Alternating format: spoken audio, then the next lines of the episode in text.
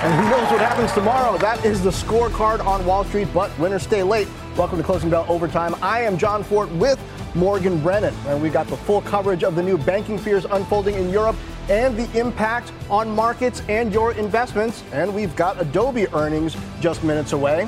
Also, coming up this hour, we're going to talk to former Wells Fargo CEO Dick Kovacevich and former, uh, current KBW CEO Tom Michaud about contagion risks and the stability of the global banking system. Plus, former SEC Chairman Jay Clayton will join us to talk about Silicon Valley Bank and news that the Justice Department and the SEC are now investigating its collapse.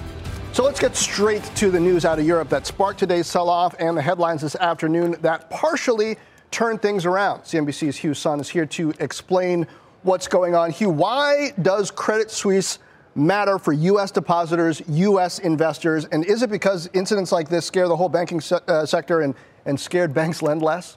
Hey, John, yeah, I, there isn't that direct a correlation for U.S. deposit holders. They're actually, is my understanding, really not, uh, you know, wealth management, uh, you know, clients. That's more for the Europeans. Mm. Uh, you know, if, if, there's a if there's a, a, a, presence in the United States, it's through investment banking. And so, if you see the, the, the big American banks sell off today, that's because UB, you know, uh, Credit Suisse has is a global, financially important uh, institution. It's got relationships with all the big banks, Goldman, uh, J.P. Morgan, B of A, and so if it, uh, you know, starts to teeter and gets closer to an incident, uh, then you're going to see the, the, repercussions pass through to the other big global investment banks.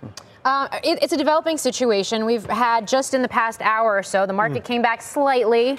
I'll say slightly uh, here, but news that uh, the the Swiss National Bank uh, could provide Credit Suisse with liquidity if need be. I guess walk us through what that process could look like and whether that shores up the confidence levels for the banking system globally more broadly, given the fact that Right. Things are fragile. So, so, Morgan, the new the headline out, out of the Swiss authorities essentially is that they're saying, look, this is an institution that is well capitalized, but if necessary, we are uh, ready and willing to provide liquidity. In other words, uh, you know, their, their coffers are open for Credit Suisse if it gets closer to an, to an incident. However, this is not, you know, this doesn't give me the sense that this is, the story is ending. You know, another headline, I'd be remiss not to mention this. Bloomberg has just reported uh, you know, an hour ago, first of all, that the backstop was in discussions, and that part ended up being very true very quickly.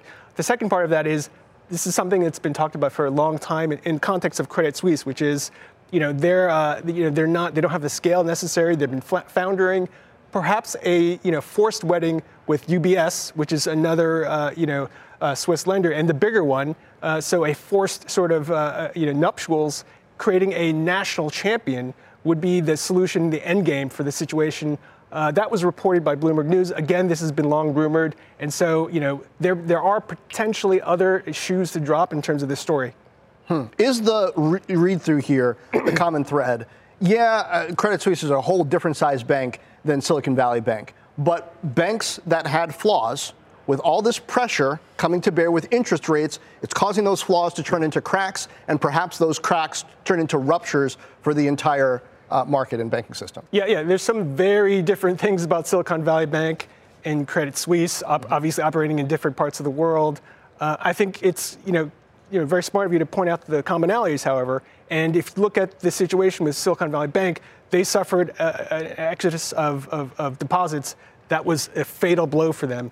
Uh, Credit Suisse, they're not being helped by the fact that their their revenue base has collapsed. And by the way, in the fourth quarter, they lost 37% of their deposit base. Mm. Uh, and really, that puts pressure on the entire enterprise. And, and that's where we are today. So, so there are more similarities than there are differences, I would say. All right. Uh, explaining it for us, Hugh Son. Thank you.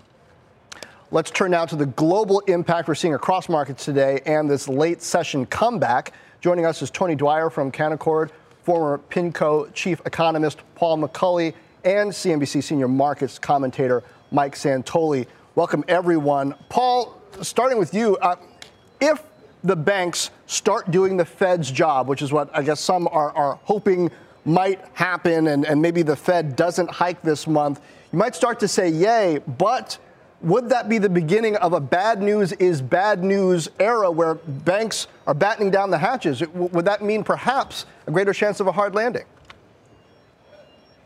in the fullness of time in that scenario, yes, but it doesn't have to be that way. What needs to happen right now is that central banks need to stop tightening, not pause to see what's going to happen, but stop. This is the end of the tightening cycle, uh, and the next move would be an ease, is the right message because monetary policy is restrictive as measured by an intense inverted yield curve, and an inverted yield curve and financial stability do not work together. Just to dig into that a little bit more, Paul, before I get to the rest of the panel, though, I mean, we have the ECB policy decision expected tomorrow. I mean, do you think the ECB, in light of everything we've seen play out with Credit Suisse, is actually going to stop, or are they going to keep? Are they going to keep hiking? I think they should stop tomorrow. I will not pound the table. They will because that's not my specialty okay. of expertise. But I think the Fed will stop. Period. End of sentence. okay. Tony. Morgan, I just want to mention quickly uh, Adobe's report is out. We are going through it. The, the, stock is moving higher at the moment after hours. Okay.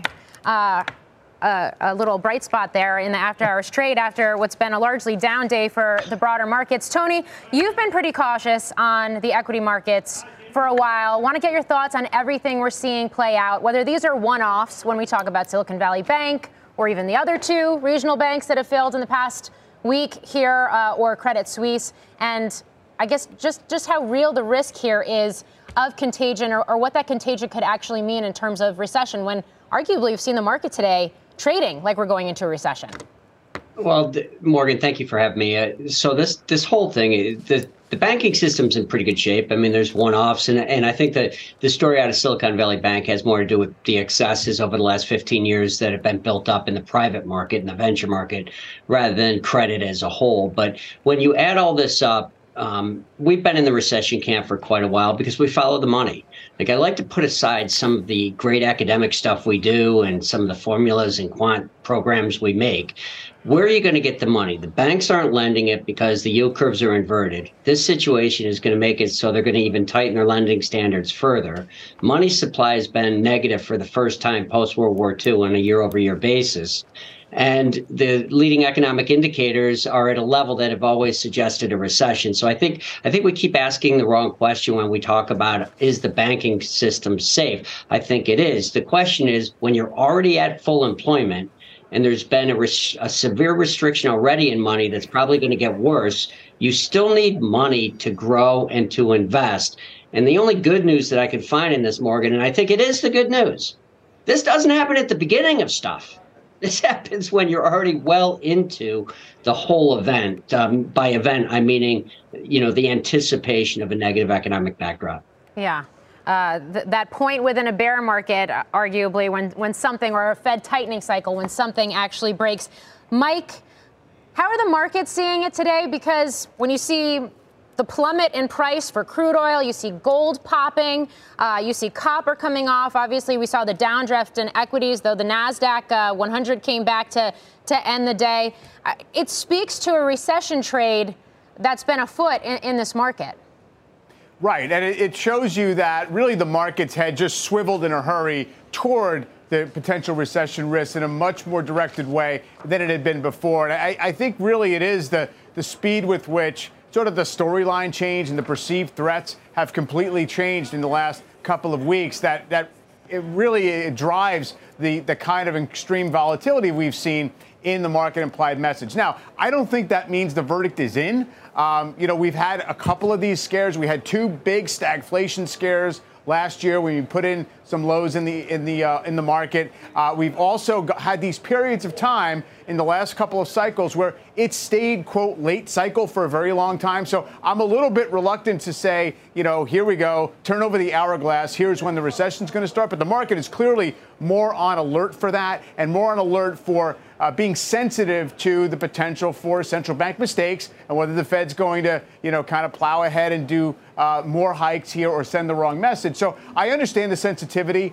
It doesn't seem like a domestic banking crisis uh, to me, but what it does seem like the behavioral effects of what happened in Silicon Valley are going to be more restrictive uh, of new credit and maybe a little more risk averse than we thought it was just going to be the case a couple of weeks ago. And that's not something that drives more economic growth. Huh. Okay. Now, now, Tony, let me get your sense of what you think investors should do because of all this. I mean, there's if, if there's even less certainty about how many rate hikes we're going to get. I mean, I think Paul thinks we should get no more, but and when? How should investors adjust their approach to fixed income? Well, at, th- at, this point, you're not getting five percent on a six-month bill anymore, so that that trade is kind of come and gone. But um, John, our, our policy over the course of the last nine months, really, other than a couple of tactical trading opportunities, has been to be light and tight. And by that, I mean light in exposure. So if you can have an extra amount of cash, that's good.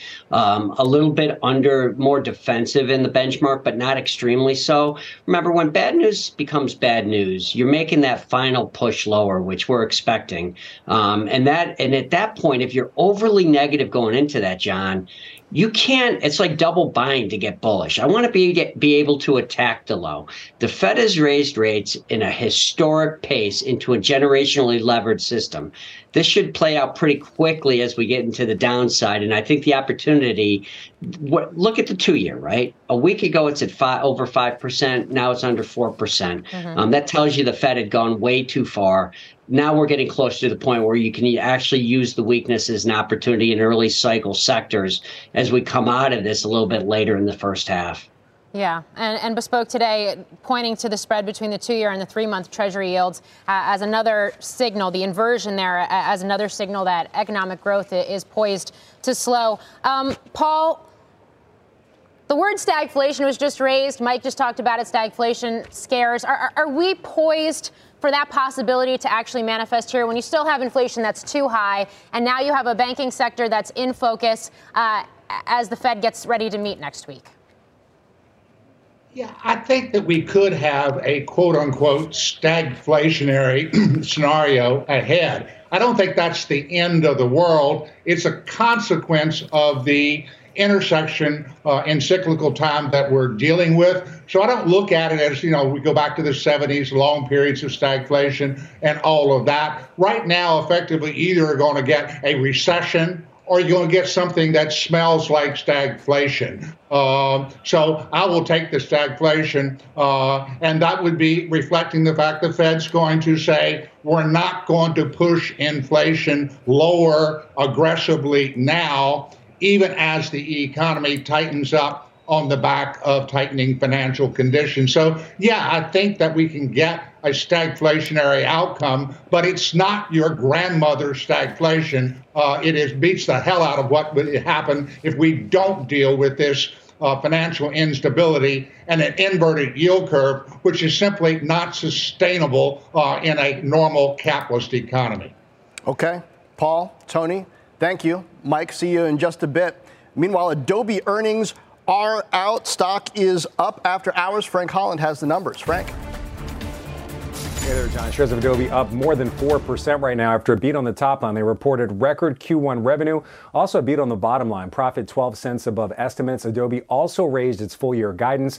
In the release, its CEO said, We are raising our annual targets based on the tremendous market opportunity and continued confidence in our execution. Went on to call Adobe products, which include Photoshop and Acrobat, mission critical to fueling the global digital economy. Looking deeper in the report, the company also beat estimates for uh, digital media ARR that's a metric of subscription spend of existing customers. The estimate was for 13.63 billion. Adobe came in at 13.63.67 billion.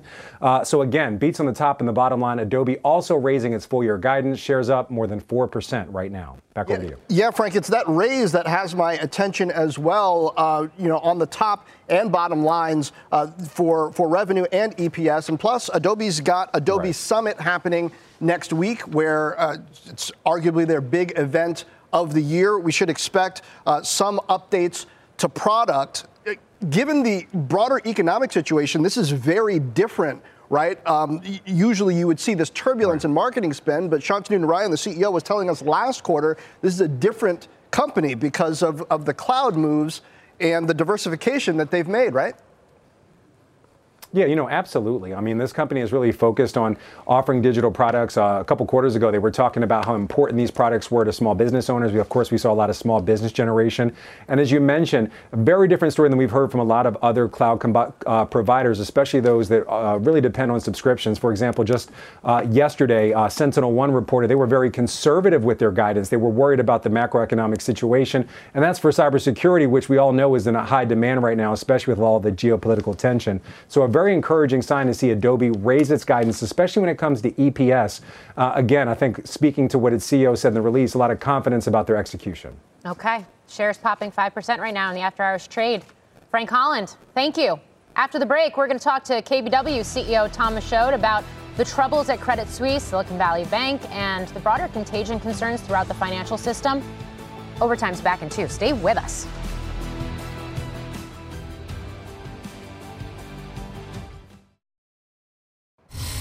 Welcome back to Overtime. Credit Suisse shares plunging today, hitting a record low and injecting more uncertainty in the global banking system. That drama in Europe after the failure of Silicon Valley Bank and Signature Bank in the U.S. Let's bring in Tom Michaud, CEO of KBW, a Stifel company. Tom, it's good to have you on a day like today, and certainly this is a developing situation. We've been getting headlines uh, just in the past hour or so that Credit Suisse meets the capital and liquidity requirements imposed on systemically important banks, but that the SNB saying if necessary, it would provide Credit Suisse with liquidity. Nonetheless, this is a name that has been plagued by issues for a number uh, of years now. Just just how worrisome is this to a banking system that some folks on our air have said today is, quote, fragile?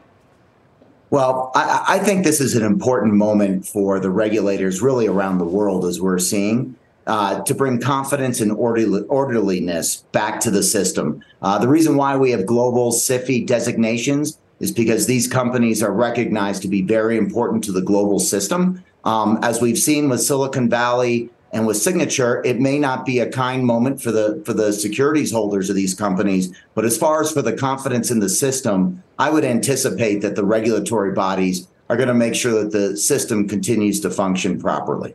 Tom, we saw regional banks in the U.S. take it on the chin again today on this news. So, how do the regional banks sort of survive this moment? Um, is it consolidation, regulation, just better supervision? It, it's confidence. So remember, we have 4,700 banks in the United States. We have two banks, very big banks that recently failed and failed suddenly, which I think is a big moment mm-hmm. uh, for the marketplace. We have one that just shut down. But by and large, the industry is in very good shape. Um, clearly, uh, a few management teams did not manage their institutions appropriately through this rate uh, moment. However, the vast majority of the industry is in very good shape. I've probably talked to more bank CEOs in the last week than in any other one week in a long time. And I can tell you, all is generally pretty quiet, but I can tell you the concern level is still high. But, but what does it take to to this moment? What does it take to bring that confidence?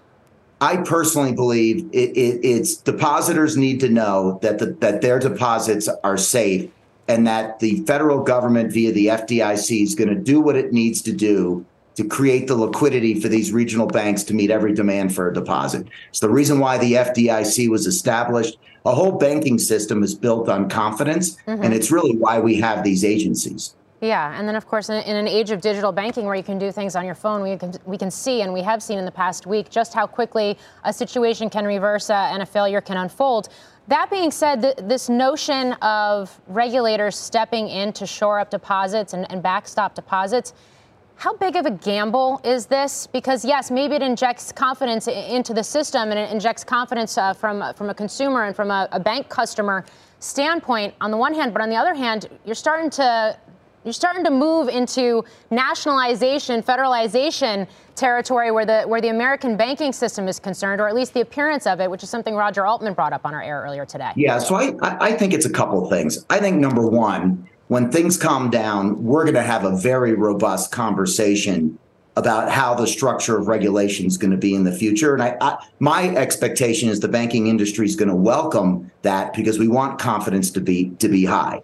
I think in the near term, what I've heard is that the Fed has been very accommodative for the industry to meet any demands for liquidity in this moment. So we certainly need that and more of that. But I do think if we get to the next gear, My my opinion would be to try to use tools that have been used in the past to possibly temporarily uh, put in place better guarantees, more guarantees to make sure that depositors uh, across the country uh, have confidence. They should have confidence today because the industry is quite sound. But if we get that ex- extra gear, I, I think the government should do all it can take in what is becoming, I think, a little bit more of an uncertain economic outlook just to make sure that the banking system is sound and steady. Tom, is net interest margin in big trouble? It seems like just like SVB was blindsided by the implications of, of rapid rate hikes, maybe depositors were too, but now they want theirs. I, I think we're going to do an entire revaluation of our earnings models once we get through these couple of weeks. Whatever we thought a week ago is not the case now. I mean, I think that, yes, the story is about the banking system, but the bigger story is there's a lag effect, effect to monetary policy, and there are going to be unintended impacts. You never really know when it's going to happen. And we're just seeing one right here, right now. I, I'm sure there'll be continued pressure on the economy as rates go higher. And I think we're going to have to absorb all that information. But I also would say the more pressure that comes on the banking industry, the, le- the harder it is for banks to make loans. And look, these mid-sized and smaller banks are the leading lenders to a lot of small businesses in the country. I would remind everyone who are the engines to deliver triple P to the economy during COVID. It was not the big banks, they were helpful, but it was really the mid and small banks that drove that distribution. And what's very interesting here too is there was a 40% increase in deposits from the end of 2019 mm-hmm. to 2021, the biggest increase I've seen in my career, that led to this moment, really almost with Silicon Valley, because you had all these deposits that came into the system. The vast majority of the industry was really, really conservative with how they did that. Unfortunately, we found some examples of some managements who didn't get it right. But the reality is the banking system at, at this size is very, very important and it needs confidence behind it. Yeah, perhaps speaking to all the stimulus and an easy, an easier uh, money era that it, that is now gone in just a year. Tom Michaud, yeah. we appreciate your insights, and I'm sure we'll be talking to you a lot more in the coming days. Thank you for joining us. Thank you. Uh, let's get a check on an after-hours mover, UiPath, jumping after a strong report. The automation software company reporting adjusted earnings of 15 cents a share Analysts were expecting 6 cents a share. Revenue also came in well ahead of estimates, as did the company's first quarter and full year revenue outlook. Uh, now let's yes, yeah it, it's it, it can, it's the the, the well positioned companies are continuing to weather this storm we saw it with mega cap tech outperforming today and now you're seeing it with earnings after the bell automation is interesting because it it goes to that idea when you got fewer heads to do the work is there technology that can take over UiPath moving in that direction. Adobe actually also trying to move in that direction with some AI. Let's get a check on Five Below now to retail with Melissa Repko. Hey, John. So Five Below reported after the bell, and it came in line with expectations. For earnings per share, reported $3.07, and for revenue, reported 1.1 billion. But its stock is moving down because of the company's light outlook for the year ahead. It's no- notable that it came in weak with its first quarter and its full year outlook, despite the fact that the company is opening a lot more stores and pushing into higher price points. So it's it's opening a concept called Five Beyond, which, as you might guess, is a lot of higher priced items, but it's still expecting a softer year than investors were. Back to you. All right, Melissa, thank you. Still ahead, we're going to talk more about the turmoil in global financials, and we're joined by former Wells Fargo CEO Dick Kovacevich, who says he believes the U.S. banking industry is still safe. Plus, check out the move in oil today, falling sharply. It's the WTI crude uh, down 4%, 68.32 right now. So bouncing back a little bit, but Mike Santoli breaking down the charts on crude and another key economic bellwether after this break. Welcome back to Overtime. Let's get a CNBC News update with Contessa Brewer. Contessa. Hi, good afternoon, John. In Texas, a Trump appointed federal judge says he will issue a decision as soon as possible on a temporary ban of a widely used abortion pill while he considers a lawsuit filed by an anti abortion group. That group claims the FDA should not have approved it 23 years ago. In a four hour hearing, lawyers for the group and for the Justice Department argued over mifepristone's safety and whether the plaintiffs should have been able to even file this suit in the first place. The Justice Department says the former head of Wells Fargo's retail banking division has agreed to plead guilty to obstructing a government examination of misconduct in which the bank employees opened millions of unauthorized, unauthorized accounts for customers. NASA has staged its own version of a fashion show today, unveiling the gear that Artemis 3 astronauts will wear on the moon. It says, look, these spacesuits incorporate new technology that allows enhanced mobility while protecting against the moon's many hazards. I mean, Morgan, I'm thinking now, it's just put in my head the thought of a catwalk on the moon. Why not? Uh, yeah. And I'm sure it would actually probably be a lot more graceful than what we're seeing on our screen right now. But I do love the fact that we have just highlighted these suits because it's coming. Us going to the moon and staying there is coming. It's about time. Yeah. Contessa, it only took 50 plus years. Contessa Brewer, thank you. Canadian Pacific bucking the sell off today, finishing up 5%. The Surface Transportation Board, a key rail industry regulator, approving Canadian Pacific's $31 billion acquisition of Kansas City Southern. The approval coming with some environmental and competition conditions, including a seven year oversight period, and the STB holding a press conference first in the board's history, to discuss the decision, given increased scrutiny about this deal and concerns it will increase safety risks as more freight moves through more communities in this tie up. It's a topic that's an even greater focus just in recent weeks after last month's Norfolk Southern derailment in East Palestine. The board stands ready. It has the explicit statutory authority to hear those complaints and, if the facts are established, to enter further orders to make sure that these communities and these other railroads like Metra are protected.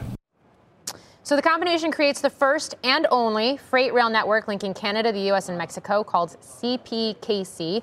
It was struck, the deal was struck in 2021 after a dramatic bidding war with Canadian National and it combines the sixth and seventh largest railroads in the in the U.S. or in North America, which together are still the smallest of the Class One railroads. The deal is expected to add 800 new union jobs to shorten the average length of trains by just under 20%. Uh, it's interesting, John, to see shares pop. Um, we actually saw some concern in recent weeks, given what we've seen with all of these derailments and all the focus and scrutiny on the rail industry more broadly. But uh, at least at least ahead of that, mm. um, there had been sort of a, a wide widespread market expectation that you would see this deal go through, given the fact that it was a two year, very complicated regulatory process that involved Kansas City Southern and a voting trust, and basically the two railroads combining, but not, uh, not operating as if they were combined until you got this green light today. So now that process actually happens. All right. We'll see what this bigger company can do with margins.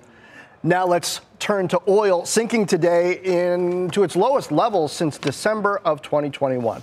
Mike Santoli is back taking a look at the energy complex and one other key economic bellwether. Mike, I can't wait.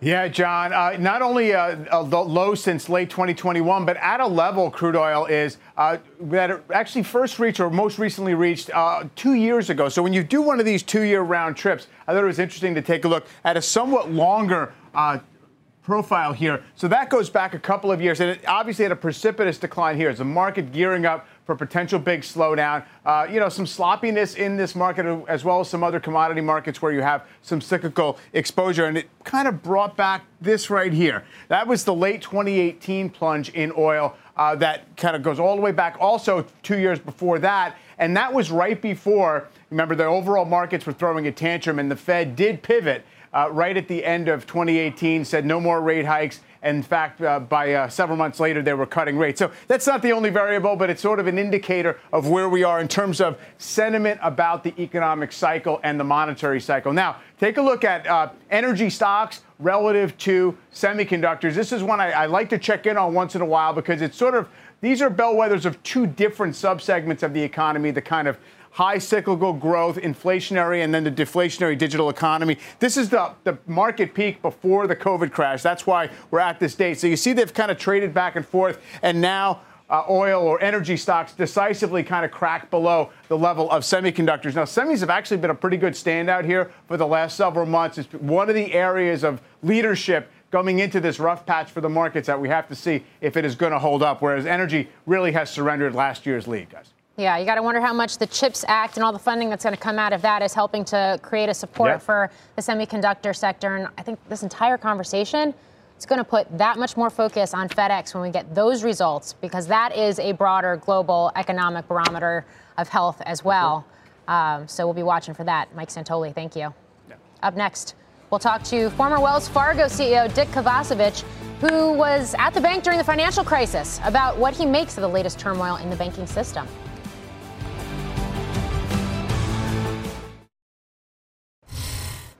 Welcome back to Overtime. Let's get more on the big story of the day. Banks selling off globally over investor worries about a spreading bank crisis. Joining us now, someone who was at the top of a major bank during the great financial crisis. It wasn't so great.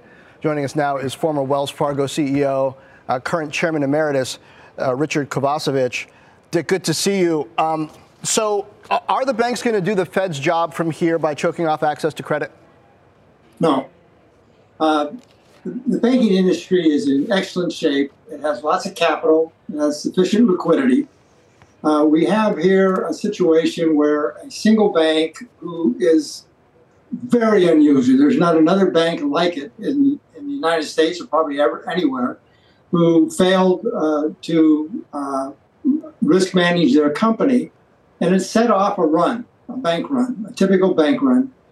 And what happens in a bank run is that no one is looking at the qualities of their institution. They're taking their money out and putting it into another institution to spread the risk. And then they'll ask questions afterwards. And uh, it's an unusual situation, but when the industry is strong as it is today, it will settle down. And it's it, there's no relationship between what's happening today than the crisis we had in 2008.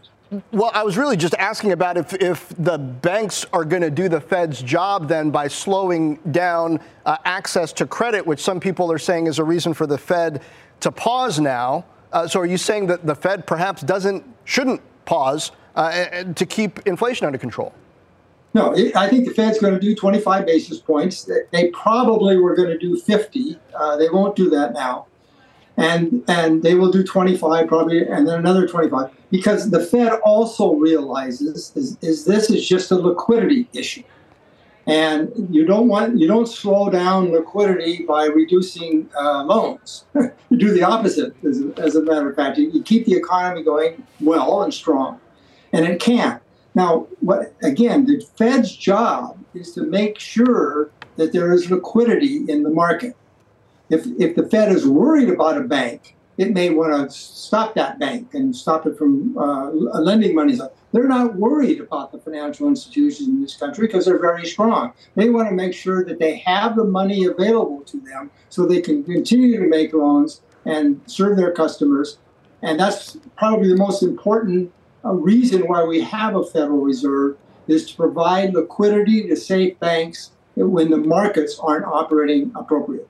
Yeah, I, I want to go back to the point you just made that uh, essentially, you know, SVB was, was kind of a one-off. I mean, we did see three U.S. banks, regional banks, fail in the past week, uh, and I think the question has been raised on whether the fact that Wells Fargo was essentially in the doghouse with regulators and wasn't allowed to essentially grow assets for a time, whether that enabled SVB and some of these other West Coast banks that are, have been in focus in recent days to grow unusually fast in terms of depo- deposits and, and assets and that that essentially led to their woes. I want to get your thoughts on that. No, not at all. Uh, again, uh, I don't think any other large bank would have wanted deposits from a very narrow, volatile industry like the venture capital industry to be anywhere close to 90% of their company fact, they probably would have been, or at least if, but I was running a company, I wouldn't want more than 5%. Hmm. So this is a very unusual situation. Uh, so uh, it kind of makes your point is that there are plenty of banks in the in the uh, Bay Area that could have been doing what SVB did, but elected not to do it because it's very risky to have a bank just in this very narrow area with very narrow customers and customers that have a very volatile business model. Is it a foregone conclusion, Dick, that we are now going to see more regulations, maybe an expansion of the concept of, of SIFI to some of these larger regional banks, given everything we've seen play out? Can I just make a statement?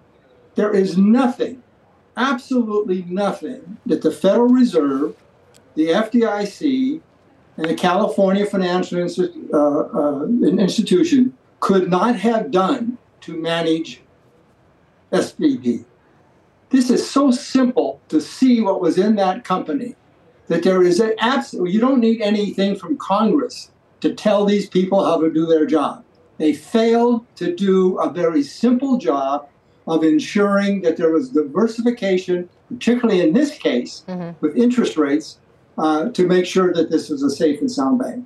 Yeah, and, and the lack of hedging uh, around that bond portfolio has been brought up, and, and everything else. Dick Kovacevich, we appreciate your insights today. Thanks for joining us. My pleasure. Up next, former SEC Chairman Jay Clayton on whether probes from the SEC and the Justice Department into the collapse of Silicon Valley Bank could lead to what we were just talking about more banking regulations. Stay with us.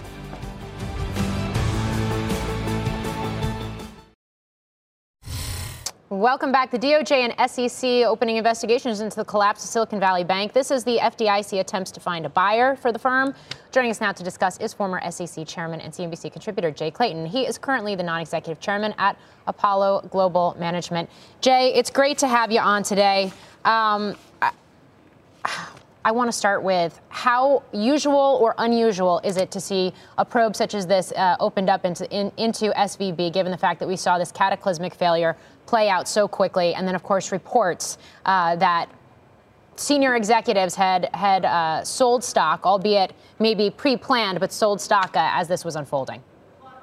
Well, Morgan, it's, it's good to be with you, and uh, let me let me answer very quickly your question. It's not unusual at all, but let's let's take a step back and, and talk about where we are. And, and I and I put this into four buckets at the moment. Uh, the first is something you mentioned, which is um, inquiries by the SEC. You mentioned criminal regulator, criminal authorities, and the like about what happened here and whether there is culpability. That should happen. It will happen over time. The people who do that, they do a good job at it. Uh, the second bucket is an assessment of regulatory oversight, and in particular, uh, supervision, whether the supervision here was appropriate, um, and whether the regulations that are in place are appropriate for the markets of today. That, of course, should happen and should be rigorous. The third bucket is politics. And I want to applaud people from both sides of the aisle who came out in bipartisan support of the swift action taken by the Federal Reserve, the FDIC, and the Treasury. I, for one, believe that this action was absolutely necessary, and we only had hours to wait um, before we gave confidence back to depositors across our regional banking system. I applaud them, and it was great to see the bipartisan support. Um, what we don't need are quick political sound bites around my first two buckets. Those things will those things will come out over time, and we should do a sober assessment, in particular of regulation um, and supervision. And let me, Morgan, I, let me just go to my last bucket, mm-hmm. which is what what do we do today about where our markets are? And I think what we've had over the last 72, 96 hours, however you want to put it, is a bit of a lesson in behavioral economics. Behavioral economics is ruling the day at the moment.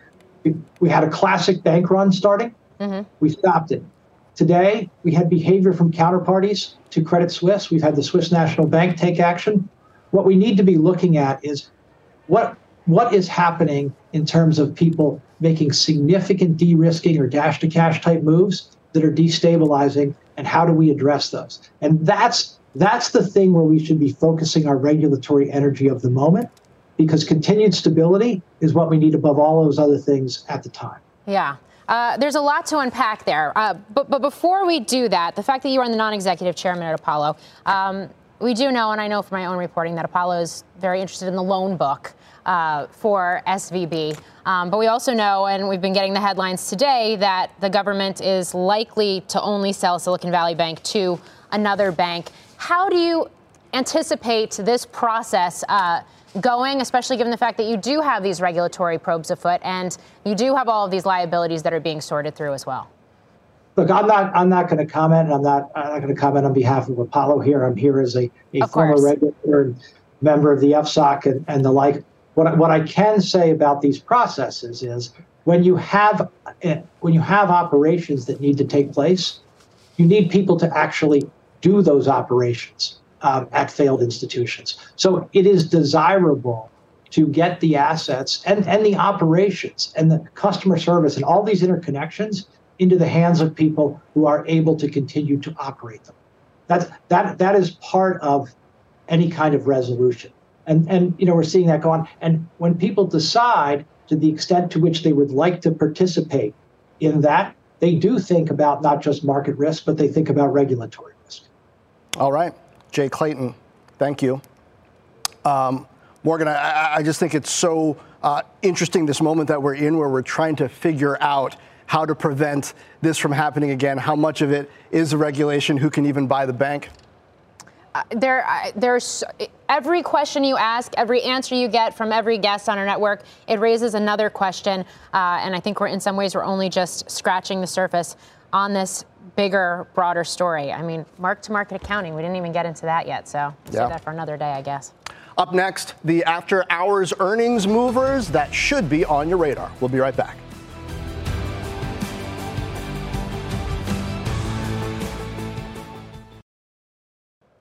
PagerDuty earnings are out. Kristina Partsinevelos has the numbers. Kristina.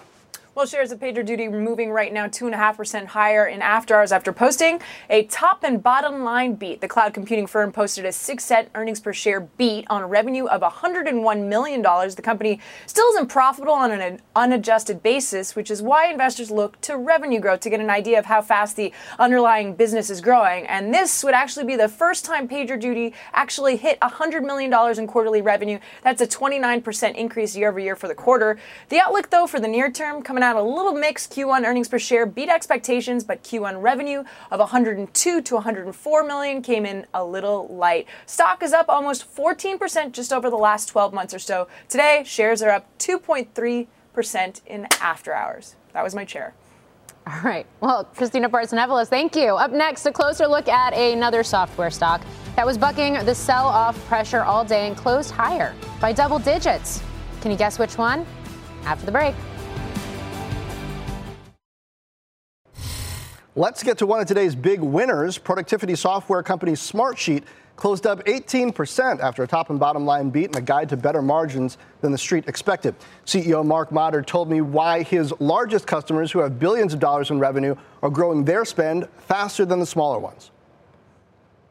When you're talking about savings with bees or revenue opportunities with bees, there's capacity to invest behind those. I think oftentimes smaller companies when they're making decisions about efficiency on 10,000, 20,000, 30,000, they get sometimes boxed out by the larger things in play, like banking. Uh, so we're very fortunate to have over 3,300 of the super large companies globally, that's defined as 10,000 employees or more, who are active on the platform. Big getting stronger is a pattern we're seeing across enterprise software. Uh, Mader also said his efficiency message is resonating both with investors and employees. Well, I think the the question we can ask any employee is, uh, a simple one: Would you rather be in c- control of your destiny or not in control of your destiny? It's like I would like to be in control of my destiny. So this notion of generating cash, not being beholden to the rising cost of capital, um, even people who are not at the executive level understand that concept. And that is something which, again, I'm very grateful that we hit that scale point uh, in our in our company's life, where we can now control our destiny. We can be thoughtful about those investments we make and not having to go to the capital markets at every turn to make that investment.